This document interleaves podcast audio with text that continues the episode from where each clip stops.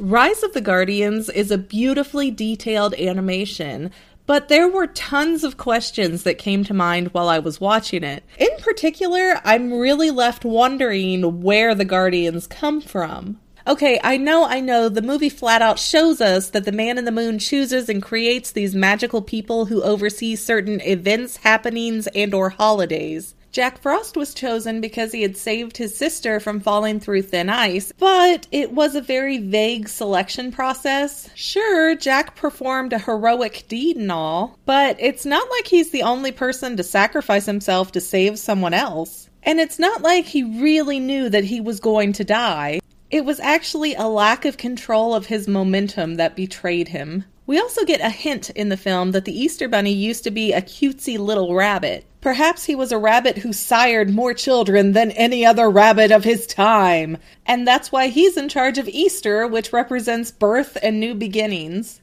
But it's fairly solidified that all of the Guardians and their similar counterparts, like the Leprechaun, the Groundhog, Pitch Black, they all came from normal living beings who exemplified the spirit of their holiday during their lifetimes. Although that does make me wonder what did Pitch Black do to turn into the boogeyman? Like, seriously, he had to be stabbing orphans as a human to get that kind of a gig for the rest of eternity. But here's the part that gets under my skin. If Jack Frost is supposed to be the bringer of snow and coldness, what the heck was going on before Jack fell through the ice? Obviously, winter was happening long before Jack was around because he was ice skating when he died. And by the look of the wardrobe, I'd speculate that Jack's human life was somewhere in the 17 or 1800s. But if Jack Frost was a human being around when snow and coldness already existed, who was controlling the snow and cold before that? Did you notice that when Pitch destroys the Sandman, all the other Guardians kind of light candles and have this little funeral kind of thing for him? Isn't that weird? Someone should be saying, that's not right. We can't die. We're concepts. And the Guardians don't say anything like that because they know that their positions of power do not include immortality, which means that there must have been multiple people chosen to fill the various holiday and event roles throughout history. North is very interesting when playing with this concept. While there are various origin stories mixed in for when and where Santa started, the first accounts come from Turkey in 280 AD. Meanwhile, North is very clearly Russian, and he appears to be from the Bratva, meaning brotherhood, the term used for the Russian mafia. The culture of the Bratva is very big on tattoos, and those tattoos are meant to tell your life story. And the imagery is very diverse, just shy of being its own form of hieroglyphics. For example, if you have stars tattooed on your knees, it means that you will not follow anyone else. A dagger by your collarbone means that you killed someone while in prison. And a tat of a sexy pinup girl meant that you're a snitch. And if you had no tattoos, you had no life. And people who have no ink on their skin are considered very untrustworthy.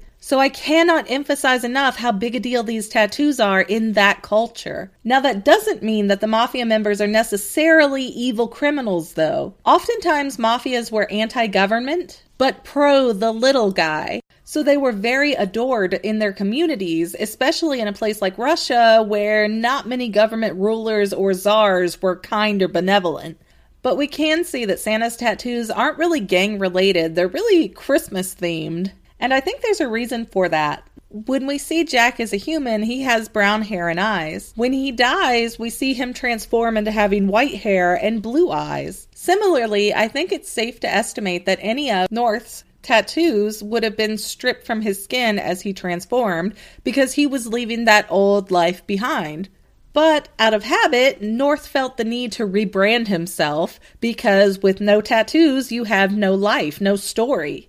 And so he did it in a way that told the story of his new life as Santa Claus. And judging by North's use of swords and the fact that he has an enchanted sleigh, meaning he probably died with those things like Jack died with his staff, that would mean North died at least a hundred years ago, more likely than not. Now, since Santa dates all the way back to 280, and the Russian mafia is known to have started in 1721, so that's the farthest back that we could date North. That means it's impossible for North to be the only Santa Claus that's ever existed. So not only can Guardians die, they're replaceable. Initially, I thought that Sandy came back at the end of the movie because darkness cannot completely destroy light and all that yin yang dialogue mixed in with Jamie's power to believe in goodness resurrecting Sandy. But I'm starting to wonder if Sandy came back at all or if another Sandman was put in his place. Yes, the Sandman we see at the beginning and end of the film looks the same, but we're really unclear as to how much an appearance alters when you take on one of these guardian roles.